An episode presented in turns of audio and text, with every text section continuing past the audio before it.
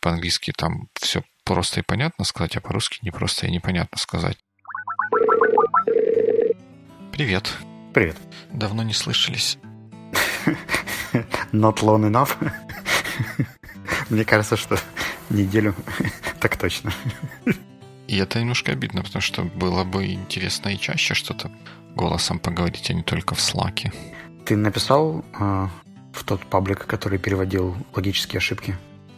Нет, у меня руки не дошли до, до, до этого. Классная идея, но она так вот абстрактно расшарить выглядит хорошо, да, списки вот этих логических уловок, на которые мы попадаемся или которые расставляем для других, но нужно же сначала почитать, посмотреть, что ты собираешься расшарить, что я и сделал. И в некоторых местах там я смог понять, что там написано, только дословно переведя на английский те русские слова, которые были в описании.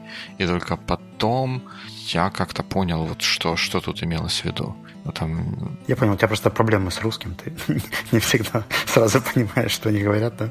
Ну, Приходится да, переводить. я тебе сейчас приведу пример. Если я сейчас найду это быстро, все, то я тебе приведу пример, который мне бросился в глаза, и после которого, если бы он мне не попался на глаза, может быть, я бы со спокойной душой это все расшарил, и у нас не было бы сейчас этого разговора.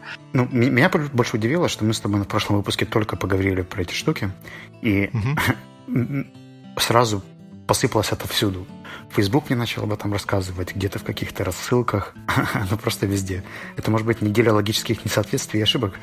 Может быть. Ну, скорее всего, это такое психологическое искажение, которое, у которого есть название какое-то, я его сейчас не помню, которое состоит в том, что когда ты долго выбирал себе... Одно из проявлений его состоит в том, что ты, когда выбираешь себе долго какой-нибудь новый автомобиль, про который ты думаешь, что он уникальный, и потом садишься в него и едешь по городу, ты видишь, что у каждого второго точно такая же машина, как у тебя. Просто раньше ты не обращал на это внимания, а теперь ты обращаешь на это внимание. Угу. Мне кажется, логических противоречий и вот этих вот ошибок, уловок было достаточное количество всегда. И говоря про рассылки, это я, я так время занимаю, пока я ищу вот эту картинку, о которой мы хотели а, поговорить. Вот не далее, как сегодня или вчера пришел мне ньюслеттер от такой замечательной организации, которая называется Angel List. Ты, наверное, про него слышал. Да, я там даже где-то зарегистрирован. О, может быть, тебе тоже приходило такое что я не могу найти эту картинку. Тебе тоже, может быть, приходил такой ньюслеттер, где они весело рассказывают про то, что Uber купил за 200 миллионов долларов компанию Jump, которая занимается арендой велосипедов. Ну, а себе такой Uber для велосипедов. Просто там Uber машина с водителем, а тут для велосипеда водитель не нужен, ты сам себе водитель. И там прям во втором абзаце выделено э, как бы такое условное объяснение да, тому, почему же вот Uber купил за такие, можно сказать, безумные деньги эту компанию. И там написано «They are incredibly popular», двоеточие. «Users are taking between 6 and 7 rides a day». Вот в какой вселенной то, что пользователи этого сервиса э, делают 6-7 поездок в день, означает, что этот сервис популярный? Mm. Типа, может, ресторан у меня на кухне тоже популярный. Все, кто им пользуется, кушают там от 3 до 5 раз в день но все три человека, которые там кушают, они кушают от трех до пяти раз в день. По такой метрике это супер популярный ресторан. It's like, guys, come on. Я не знаю. Месье, мне кажется, вы придираетесь. Ну, может быть, потому что, может, надо завязывать с этой темой этих всех историй, потому что я, мне кажется, их начинаю видеть еще больше. И особенно этими грешат, этим грешат какие-то вот эти вот opinion лидеры, которые, я не знаю, они как это мы называем? Opinion лидер, это я что-то по-английски заговорила? Лидеры Мне кажется, мнений. что они даже по-английски не очень opinion лидера. Это у тебя уже двойной перевод с русского на английский назад. Да, я... Мне а кажется, они называются больше influencers на английском. Или thought leaders. Да, да. Да, это уже такой обратный двойной, двойной перевод неправильный пошел. Но вот я-то как, как за последние несколько дней на какой пост случайно этих э, лидеров не попадут, так там да, даже не как прикрыться этому посту, так из него торчат всякие вот такие вот логические ошибки или уловки. И тут интересно, э, это они делают специально, сознательно, чтобы аудиторию привлекать, потому что ну, некоторые же ведутся на такие э, штуки. Или просто само собой так получается, хочется запостить что-то популярное, а популярным оказывается вот такое. Ну, мне кажется, тебе просто стоит перестать читать Facebook, и тебе станет легче. Чем меньше ты видишь контента, тем меньше шансов найти в нем ошибку. Ты меня подводишь опять под какую-то логическую ошибку. Ну нет, здесь все очевидно. Да, так вот, да, спасибо, что ты мне прислал ссылку на эту картинку. Это существенно помогло мне найти то, что надо. И я смотрю на первую страницу, прямо по центру, вот там, где написана часть целая. Э, вот мы сейчас говорим про логические ошибки, да, вот написано. Один, наверное, это обозначение первого плаката, Логические mm-hmm. ошибки — это перечень логических ошибок. И вот логическая ошибка — часть целая, и там в тексте написано «неумело сравнивать истинность утверждения для целого и его частей». Каждое зерно в куче почти ничего не весит, следовательно, куча также ничего не весит. Вот что значит «неумело сравнивать истинность утверждения для целого и его частей»? По-английски, скорее всего, написано «it's wrong» или «flawed to compare something, something, something» и просто неумело перевезли это, неумело перевели это на русский язык, потому что как, как, как можно обозначить логическую ошибку словами неумело сравнивать? Хм. Да, мне кажется, что это правда.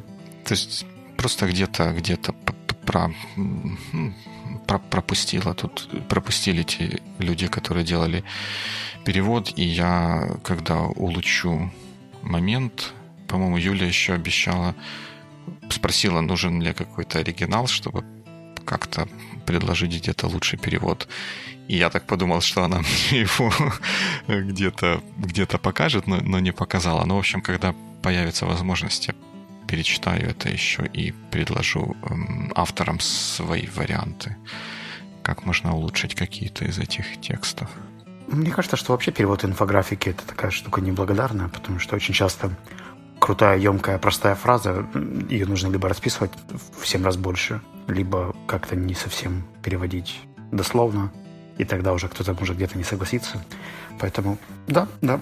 Я еще когда редактировал наш прошлый выпуск, я понял, что меня беспокоило, потому что у меня было внутри такое вот беспокойство, когда мы обсуждали про лечение переломов подорожниками, и когда ты призывал меня конструктивно реагировать и давать конструктивные комментарии к вот этой вот информации, назовем это так. И меня что-то что вот беспокоило, что я, я не мог выразить на тот момент. Но потом я, когда переслушивал, я понял, что меня беспокоило. Получается, что вот есть э, в такой вот информационной, информационная емкость с помоями, которую кто-то выставил на всеобщее обозрение. И когда я буду предлагать к ней конструктивные комментарии, это будет означать, что я тем самым легитимизирую вот эту вот изначальную информацию, из которой все, все пошло. То есть я считаю ее достойным того, чтобы к ней оппонировать, и тем более оппонировать конструктивно. Да ну come on. Еще раз, мой месседж был совершенно о, о другом, о том, что если ты видишь как ты сказал, что-то, что совершенно не вяжется, ты говоришь, что это не вяжется, и тебе не обязательно супер объяснять, почему. Ты можешь сказать, а где это вяжется, и просто переадресовать людей, которым правда интересно, почитать на то, откуда ты это узнал, например, и поставить просто источник там, ссылку. И все, этого уже будет достаточно. Либо, ну, эта фраза, понимаешь, если я вижу, что что-то неконструктивно в плане английского, я пишу «нет, перевод некорректный, точка».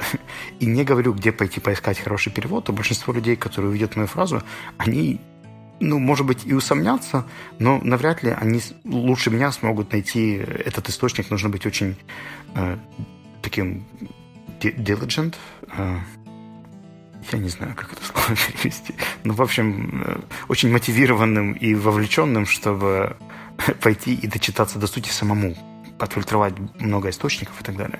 То есть я либо совсем не буду комментировать перевод, да, либо все-таки буду предлагать альтернативные источники, где это найти, где можно посмотреть еще, где, откуда я это узнал и так далее. Мне при этом не обязательно исправлять сам источник и рассказывать там, детально, в чем они неправы или правы. Ну, тут, получается, ты говоришь о том, ну, вот, например, вот если такими более конкретными терминами попробовать это обозначить, вот ты говорил про перевод. Вот эм, есть что-то, что подается как перевод, ну вот там оригинальный текст, а вот его перевод. При этом ты на это смотришь, и оно ни разу переводом не является. То есть оно не, не является переводом, и обсуждать это как переводы, говорить, что он плохой или хороший, э, смысла нет, потому что это просто не перевод. Ну вот в этой ситуации я вообще ничего не буду комментировать. Там не будет моего комментария, чтобы не поднимать э, посещаемость этого поста или комментария и вообще не развивать там дискуссии. А вот это интересный подход.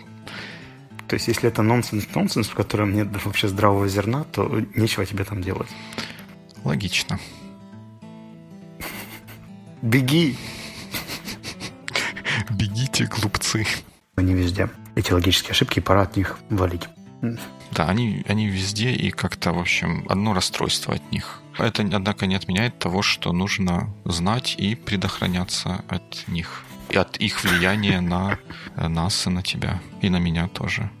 Но кроме вот такого странного угу. назовем это контентом, хотя я не люблю такого слова, приходят интересные вещи с помощью интернета. Например, наш любимый подкаст Cortex.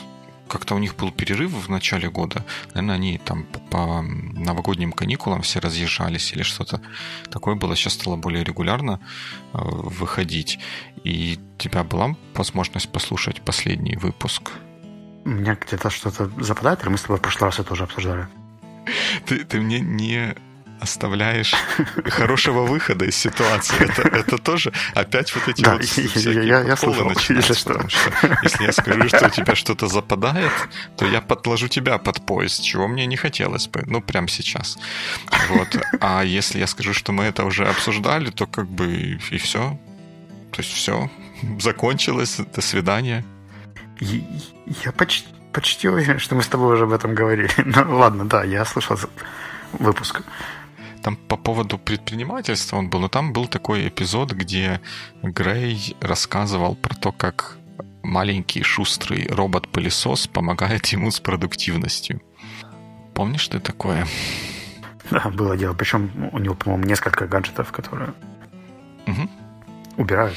Да, да. И я вот это, про эту историю почему вспомнил? Потому что я недавно встретил на выходе из кофейни э, коллегу, который меня поймал, поймал со словами «А слушай, а, а есть у тебя минутка? Мне есть такой вопрос, интересно твое мнение, что эм, коллега этот занимается организацией ивентов, и поскольку ивентов становится больше и работы становится больше, э, ему одному с этим уже не справиться, и он набирает себе или набрал уже команду, с которой работает над, собственно, организацией этих ивентов. И проблема, с которой он столкнулся, такая, что раньше он все делал сам, и он все делал сам хорошо. Ну, мы же всегда, когда сами делаем, делаем все это хорошо. А когда нужно вот кусочек такой вот работы, которую ты сам умеешь хорошо делать, отдать кому-то другому, получается так, что высок шанс, что этот человек зафейлит. Он сделает не так, как тебе хотелось бы, ну, то есть не так хорошо, как ты мог бы сделать. И получается, если он будет делать, а потом зафейлит, то с твоей точки зрения ты просто потерял время, потому что все равно тебе пришлось самому это все делать. И замкнутый круг получается. Вроде и человеку этого не отдашь, а если не отдашь, то ты все равно сам это делаешь и, и никуда не двигаешься и не развиваешься. То есть ты сейчас говоришь больше о проблеме делегирования, да, или, или в чем? Ну да, да. И вот как организовать это делегирование или что сделать так, чтобы это было достаточно эффективно и продуктивно вот именно вот в такой ситуации, когда ты отдаешь что-то, что ты делал сам, э, кому-то другому и хочешь получить результат, который ну, хотя бы приблизительно будет соответствовать предыдущим результатам, э, которые ты сам создавал. Ну, у меня для этого есть рецепт. Хм, любопытно. А, он звучит так. Внимательно подбираешь человека, которому по силам сделать то, что тебе нужно, или хотя бы он потенциально способен это сделать. Прописываешь очень четкие ожидания или проговариваешь их с э, определениями, сроками, definition of done, еще какими-то штуками. Тем более, раз ты этот процесс уже делал, то значит, что он уже более-менее как-то понятен. То есть это не новое направление, которое нужно развивать. Поэтому максимально оно детализируется. Потом ты берешь большой, огромный болт и кладешь его на свой перфекционизм, который не будет тебе позволять принимать первые недели или месяцы там, того, что тебе не будет нравиться. Э, и больше настраиваешь себя на то, что, скорее всего, нужно будет корректировать и объяснять, как сделать ближе к тому, что нужно. То есть максимально корректирующая и конструктивная обратная связь вместо оценочной или надежды на то, что все получится сразу легко и быстро. Возможно, некоторые вещи делаете вместе первое время, чтобы совсем стать на рельсы, и спустя 4 месяца ты забываешь, что это был твой процесс, потому что все идет хорошо. А?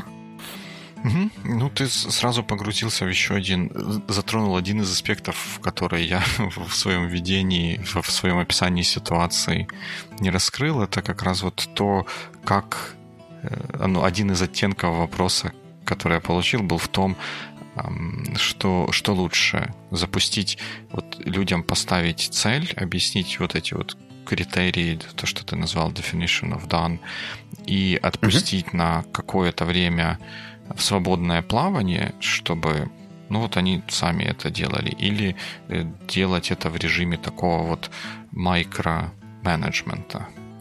И ты говоришь, что надо и то, и другое сделать, да, отпустить в режиме микроменеджмента. Мне кажется, что это не совсем так. Тут очень зависит от человека. Ну, в любом случае, я стараюсь какие-то вещи делать вместе, просто чтобы почувствовать и познакомиться с человеком как с профессионалом первой пусть это будет первый раз. Условно говоря, если я нанимаю преподавателя, то я бы хотел спланировать с ним первый урок вместе. И не потому, что я хочу супер контролировать то, что там происходит, а мне очень важно понять ход мысли человека, насколько он там будет ох, как же, комплементарен с той группой, где он будет работать, и какие-то еще вещи. А, плюс сам рабочий процесс человека тоже о многом говорит. То есть это скорее как знакомство, нежели как управление или микроменеджмент. И в случае, если оказывается, что там, компетенции пока что недостаточно, есть потенциал, но еще не хватает реальных сил, то, то там действительно можно включиться чуть больше и помочь. Но, как правило, я использую это время для другого, чтобы посмотреть на uh, way of thinking и mentality. То есть эти два аспекта для меня, пожалуй, важнее. То есть способ мышления и такой психотип.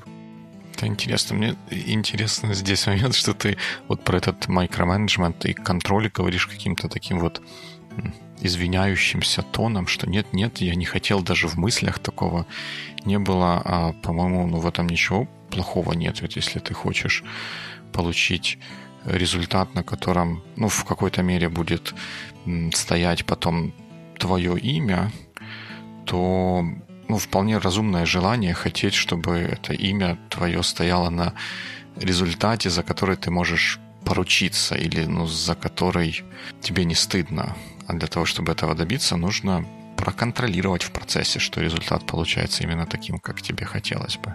Смотри, я развожу немножко два момента микроменеджмента вообще и конкретно контроля результатов, потому что, мне кажется, это всего лишь одна из составляющих контролировать можно и нужно, особенно если ты уже четко прописал э, definitions of done и так далее.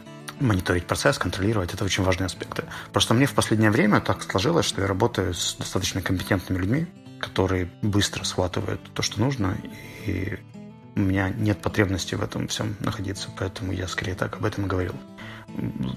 В начальных этапах становления компании – у нас было очень-очень много процессов, которые были непонятны даже мне, и там приходилось нырять настолько глубоко даже в те штуки, которые меня напрямую не касаются, типа ивент-менеджмента, финансовых моделей, еще каких-то штук, которые раньше мне даже не снились. Маркетинг-стратегии.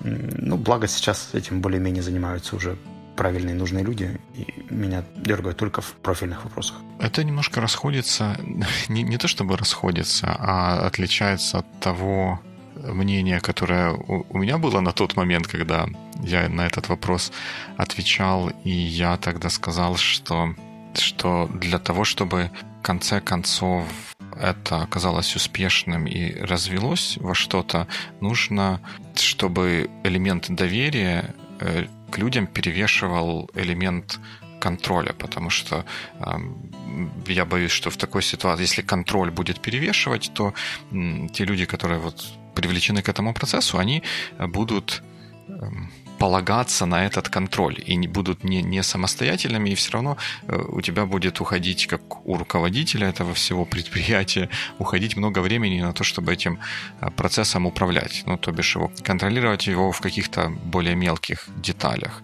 И вот то, тот подход, который, ну, которого я бы скорее сейчас придерживался вот для, для себя персонально, он в том, чтобы дать чуть-чуть больше свободы, чуть-чуть больше доверия, но при этом на своей стороне э, встроить какие-то буферы и какой-то план Б э, на случай, если все-таки что-то что пойдет не так. Буфер для того, чтобы ну, если надо, если уже так сложилось самому это сделать, но не в последний момент, потому что это делать в последний момент это всегда плохо. А план Б это, ну не план Б даже, а какие-то правила игры с этими людьми проговорить, что, смотрите, вы сейчас получаете доверие для того, чтобы вот это вот сделать, вот получаете мою полную поддержку, чтобы двигаться куда нужно, вот, вот куда нам нужно прийти, вот какие инструменты у нас для этого есть, вот давайте, давайте двигаться. Но чтобы они понимали, что на них лежит ответственность за этот результат. Если этого результата не будет, то с вот этим грузом ответственности придется как-то жить. И, и тонуть. А, ну, не знаю, мне кажется, у тебя какие-то очень экстремальные кейсы. То есть, либо я все контролирую, либо я ничего не контролирую и перекладываю на вас ответственность. Ну, я не говорил, что я ни, ничего не контролирую, но как бы даю понять, что если что-то будет не так, то потом не будет работать Дима, ты же нам не сказал. Потом будет работать, ребята, почему вы не, мне не, почему вы не спросили, когда вы увидели эту проблему? Или почему вы о ней не сказали? Ну, такое. У меня все равно это вызывает определенное опасение, потому что это похоже на то, что там, ты совсем перекладываешь ответственность на человека и забираешь ее из себя. Хотя мне кажется, что любой Э, совместный проект это всегда ответственность двух людей, и как бы не хотелось во всем положиться на профессионала или эксперта, когда я нанимаю преподавателя или тренера куда-нибудь в компанию, я, безусловно, даю ему много ответственности и много oh, authority, полномочий, да. Э, и много полномочий, э, но при этом я и свою часть тоже не забываю, потому что все равно мониторить, общаться с людьми, там, проверять потребности компании – это никуда не пропадает и не девается. Сказать, что я могу как бы себе позволить перейти к какому-то из двух полюсов, то есть либо совсем контролировать каждый шаг, либо отпустить responsibility другому человеку и сказать, что вот все, дальше это твой проект. Педаль э, мне все равно кажется не очень честным. Разные есть элементы спектра, и можно по-разному на это смотреть. Но вот если вернуться к кортексу, то я Cortex этот услышал уже после того, как у меня был этот разговор, и там прозвучала такая вот интересная аналогия, которая немножко перекликалась с тем обсуждением, которое у нас в итоге было, вот там вот возле кофейни, про то, что э, вот когда ты новичку какому-то даешь какой-то процесс, он все равно поначалу этот процесс, ну, фейлит, потому что у него просто нет того богатого опыта, который, скажем, есть у тебя. И э, поначалу может быть так, что ты раньше на, на то, чтобы самому сделать, тратил 2 часа, а теперь с помощником ты все равно тратишь 2 часа на то, чтобы добиться от помощника нужного результата. И кажется, что игра не стоит свечи, хочется это все бросить и вот мне кажется, что бросать не надо, потому что надо смотреть на это как на инвестиции. Вот та аналогия, которую Грей проводил с маленькими пылесосами, которые ползают по комнате и что-то пылесосят, она прям идеально вот это вписывается в эту конструкцию. У тебя есть маленький Я пылесос? аналогии вообще не вижу. Ну, как, как время, которое ты инвестируешь в, в эти роботы, тебе потом как-то окупается? Очень просто.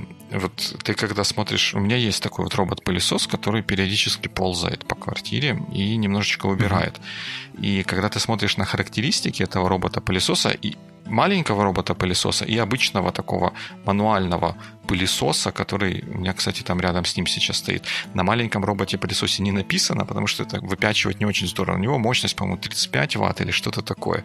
А на большом пылесосе написано мощность там 1800 ватт или ну, какая-то безумная цифра большими буквами на нем написано, потому что он, он такой вот мощный. И казалось бы, типа, что вот этот головастик, который будет ползать, какая будет от него польза.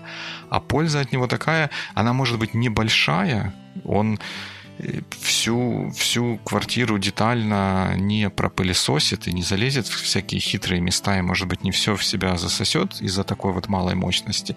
Но благодаря тому, что он это делает сам, и ты можешь в это время заниматься какими-то своими другими делами, это очень большую роль играет, очень, э, очень имеет большое значение, потому что так ты можешь большим пылесосом пылесосить не раз в неделю, а раз в две недели. Да, ты все равно не денешься от того, чтобы свои какие-то усилия вложить, но то, что оно делает само, хоть и чуть-чуть, но само, это прям makes a lot of difference. Знаешь, мне кажется, здесь две разные, два разных уровня, о которых ты говоришь.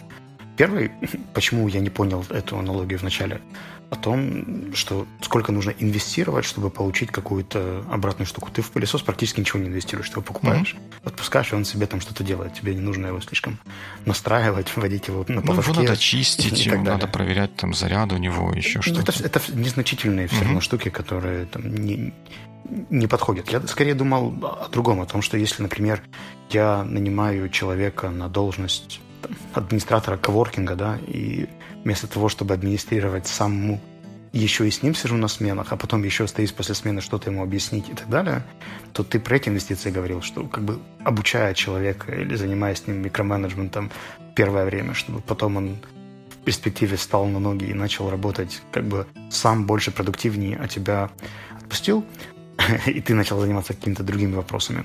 Мы просто изначально э, попадаем в эту ловушку, потому что мы строим неправильное ожидание. Нам кажется, что делегирование, оно начинается сразу. Вот с момента того, как мы нашли человека, бамс, и моя загрузка должна сразу уменьшаться. Хотя мне кажется, что делегирование чаще всего предполагает вначале наоборот дополнительную нагрузку, пока выстраивается процесс, адаптация и так далее, обучение. И только в перспективе там, какого-то времени, смотря какая сложность процесса, эта нагрузка с тебя упадет. Но это все равно это сначала нахлест нагрузки, а потом только э, спадание. Хм. Слушай, да, это прям отличный, отличный поинт. Да, это всегда, всегда так. Да, даже с пылесосом тебе надо его э, купить, разобраться, как там, что у него нажать, как его настроить, чтобы он делал то, что нужно. И это время, которое потрачено, это накладные расходы самого процесса делегирования. И это прям хорошая, хорошая мысль, что ты когда начинаешь этот процесс, ты должен осознанно подходить к тому, что поначалу это, это еще не делегирование, это пока что подготовка к делегированию. Угу. И более того, нужно сразу закладывать запас времени, чтобы оно у тебя было на обучение. Потому что если ты не, сделать вот этот небольшой overlap на объяснение, пояснение, дополнительный мониторинг и так далее, то может получиться fail. Угу. Ну и получается, что в зависимости от процесса э, какие-то результаты вот, такого, вот этой инвестиции можно будет пожинать где-то, может быть, раньше, а где-то, может быть, позже. Ну да, то есть, условно говоря, если ты учишь готовить блины, то ты там первое время будешь все равно чуть больше объяснять и готовить, но через какое-то время у тебя будут не, не супер блины, но какие-то блины, а еще через какое-то время у тебя будут супер блины, которые ты не готовишь, а готовят тебе. Так что, да, это работает как-то так, но меня в этом всем механизме всегда удивлял другой аспект, такой немножко некоммерческий, потому что как делегировать компанию, для меня чуть очевиднее, потому что ну, там есть какая-то базовая иерархия, и понятно, что если ты CTO, а чувак-инженер, то ты как бы можешь ему отдать какую-то задачу просто потому, что ты CTO. И если ты объясняешь, что ты хочешь, чтобы он эту задачу делал, он, скорее всего, он может задать вопрос «почему?», но в конечном итоге, скорее всего, это примет. А вот когда например, мы проводили конференции, или у меня был английский клуб, и там не было коммерческой основы, то есть я не мог платить людям за выполненную ими работу. Это был какой-нибудь нон-профит или social event или еще что-то. И вот я очень часто пытался привносить туда менеджерские практики там по использованию таск-менеджеров, дедлайны и так далее. И они не всегда срабатывали, и мне не всегда получалось делегировать что-то людям, которым я не плачу, которые вроде бы закоммитились в этот проект, но их мотивация не является финансовой, и у них нет иерархического подчинения мне.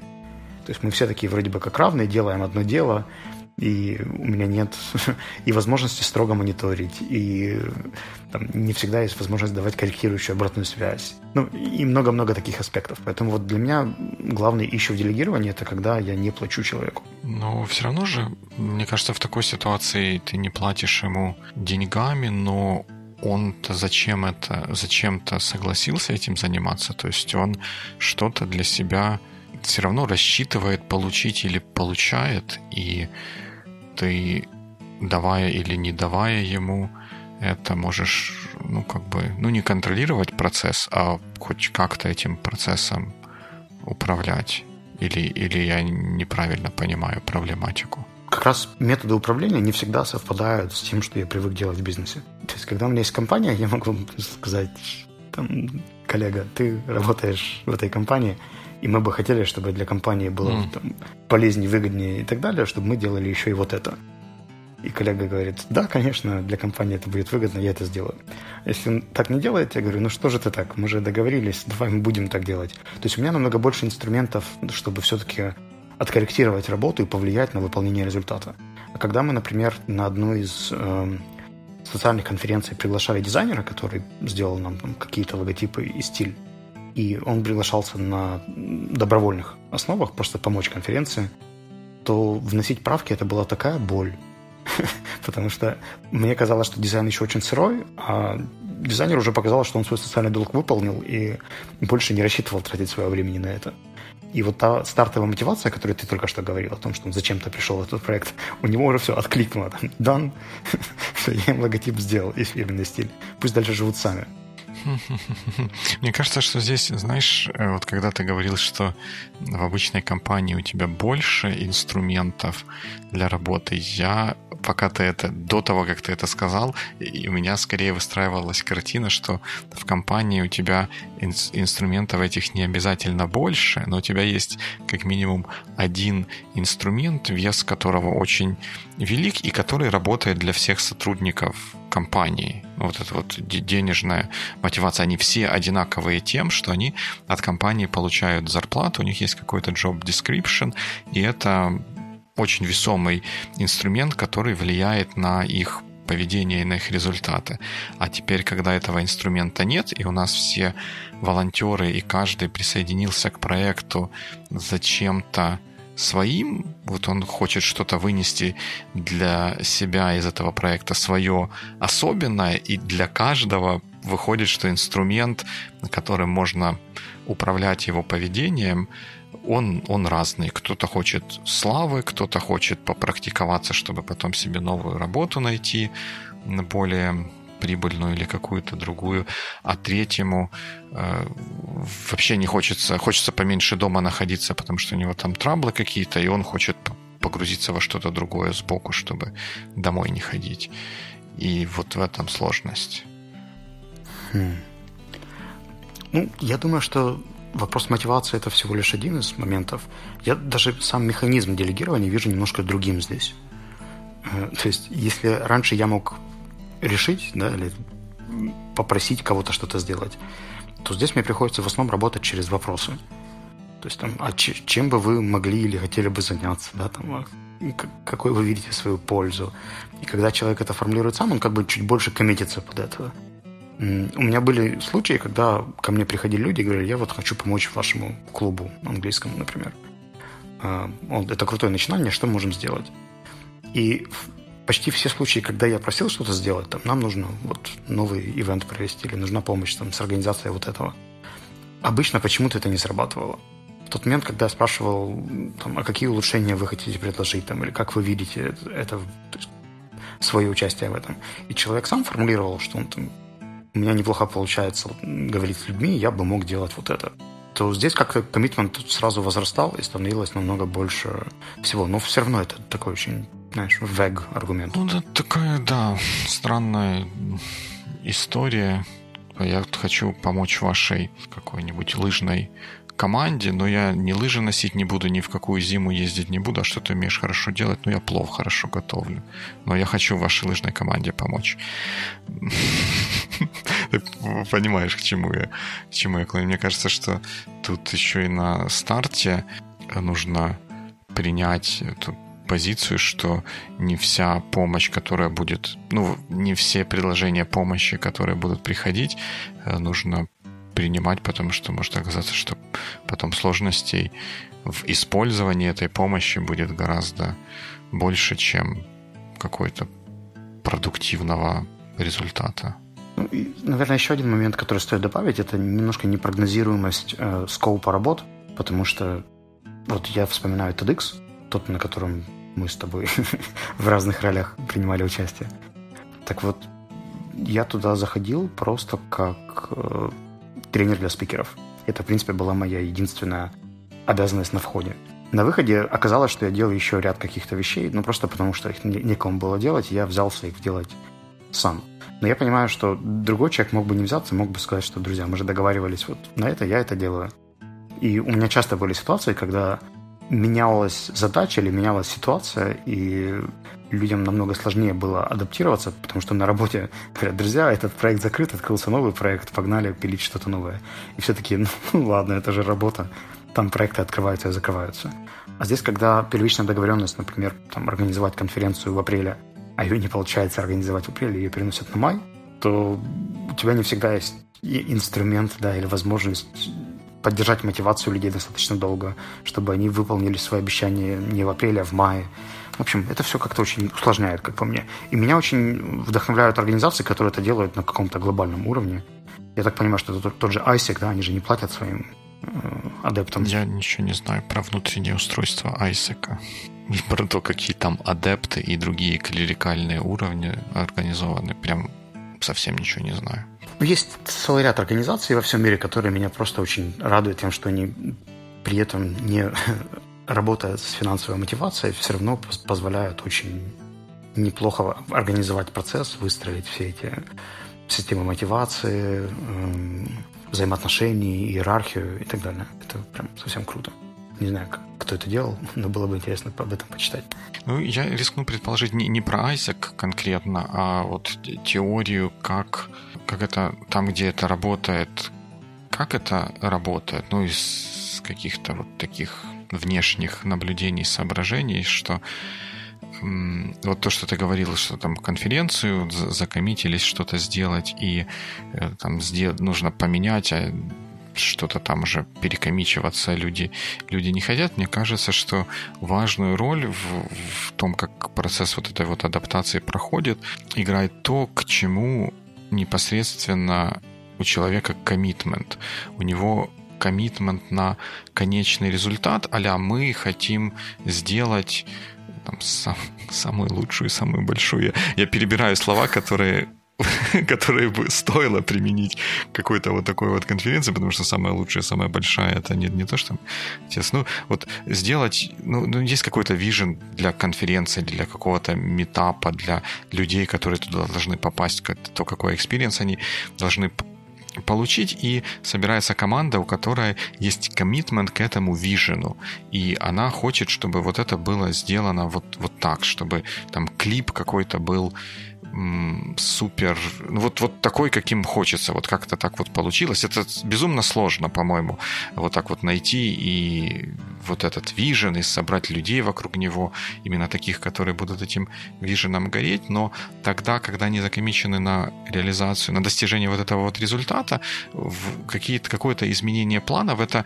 изменение планов, оно не отменяет или не влияет на их коммитмент. А если я закоммитился три часа отснимать свадьбу, а вы потом придумали, что вы хотите еще после этого на следующий день, потому что хорошая погода или какие-то, я не знаю, суперпогодные условия, э, суперприродные условия, поехать куда-то еще, еще дофотографироваться, и потом будете говорить, что ну вот у тебя ты такой вот не, не этот самый, не гибкий, не flexible человек, потому что ты не хочешь поменять свой коммитмент, ну, это не совсем... Вот, вот тут это будет, будет нечестно, потому что мой коммитмент был не на то, чтобы сделать с вами мега-фотосет, который попадет на обложки журналов и куда там в конкурсах каких-то победит. Мой коммитмент был 4 часа фотографии в такой-то день. Только потому, что тебя можно приглашать фотографировать. Ну да, да. Такая возможность пропадала. Слушай, а как коммитмент мы переведем на русский? Коммитмент мы переведем на русский. Ну, в контексте результата можно было бы это, наверное, перевести приверженность результату. Э, наверное, в более в простонародье бы, наверное, это назвало бы, назвалось бы обещанием. Обещание, да. Обещание неплохо. Или как бы обязательство. Обязательство, да? да. Окей. Потому что я тебя слушал, мне каждый раз почему-то подначивало спросить, а как это да, как у нас э, в, в лицее, я уже не помню, по-моему, преподаватель украинского языка она говорит, у меня просто когнитивный диссонанс, потому что я точно помню, что фраза эта звучала на русском, и мне кажется, что это был, была наша учительница украинского языка, и я как-то не могу эти две сопоставить, потому что на украинском языке же мы же должны говорить на украинском языке. Но, наверное, когда кто-то из нас там что-то коверкал, как какие-то слова или еще что-то такое, она говорила, а теперь как бы человеческим языком. Вот это про, про коммитмент, наверное, из той же оперы. Я думаю, что можем это сделать подписью ко всему боевикле. А теперь как бы человеческим языком. Это такое нам напоминание, что... Так, записали 40 минут, теперь давайте то же самое. Как бы по-людски. Окей. Хорошо, тогда получается, что, ну, я не знаю, по-моему, мы уже растоптали эту тему делегации, хотя, хотя, как, как всегда, наверняка я когда буду редактировать, я вспомню, что я чего-то не сказал очень, очень важного. Но для того, чтобы вспомнить, мне надо начать редактировать. И посмотрим, попадутся ли мне теперь на глаза статьи по делегированию. Да. И мы узнаем, слушает тебя Facebook, Google и прочий Apple или нет. Ну, технически он может слушать наш SoundCloud или прямо мой iPhone. Ну, в общем, ладно, это все ужасы и конспирология. Ну его. Получается, ты на следующей неделе мне расскажешь, кто тебя слушал и какие билборды ты увидел, и как они соотносятся с тем, о чем мы говорили сегодня. Как ты хитро назвал таргетинговую рекламу. Да. Тогда на следующей неделе, the same time, the same place. I hope so. Да, удачи. Пока-пока. Bye-bye.